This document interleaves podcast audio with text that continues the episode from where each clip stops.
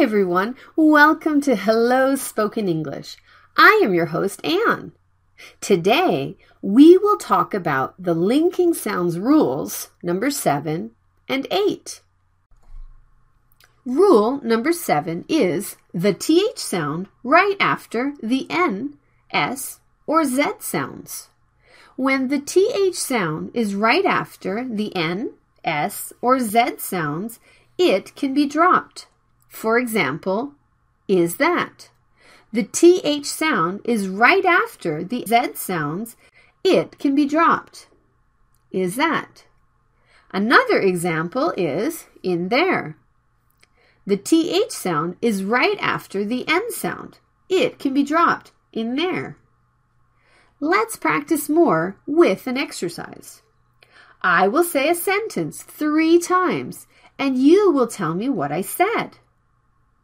Yes, I guess that works for me. Yes, I guess that works for me. Yes, I guess that works for me. Can you get it? I said, Yes, I guess that works for me. The TH sound is right after the S sound, so it can be dropped. Guess that.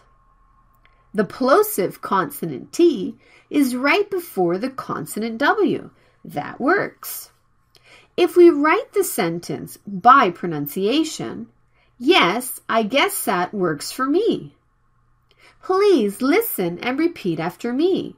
Yes, I guess that works for me.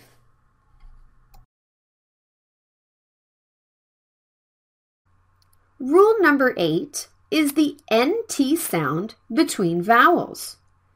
When the NT sound is between vowels, the T sound can be dropped. For example, international. The NT sound is between vowels, I and E sounds. It can be dropped. International.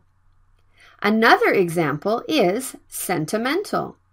There are two NT sounds between vowels, sentimental. Let's take a look at it in more detail in an exercise. I will say a sentence three times. Please tell me what I said. How on earth can you get to the international airport in an hour? How on earth can you get to the international airport in an hour? How on earth can you get to the international airport in an hour?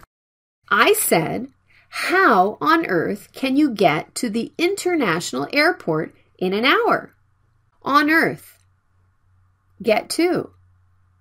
The NT sound is between vowels. International. International Airport Innan. International Airport Innan. If we write the sentence by pronunciation, we can change it like this.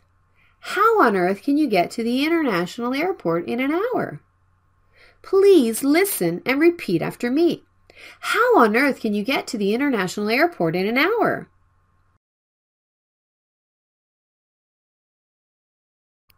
We are applying the rules number 7 and number 8 from lecture number 13. Thanks for watching. Have a good one.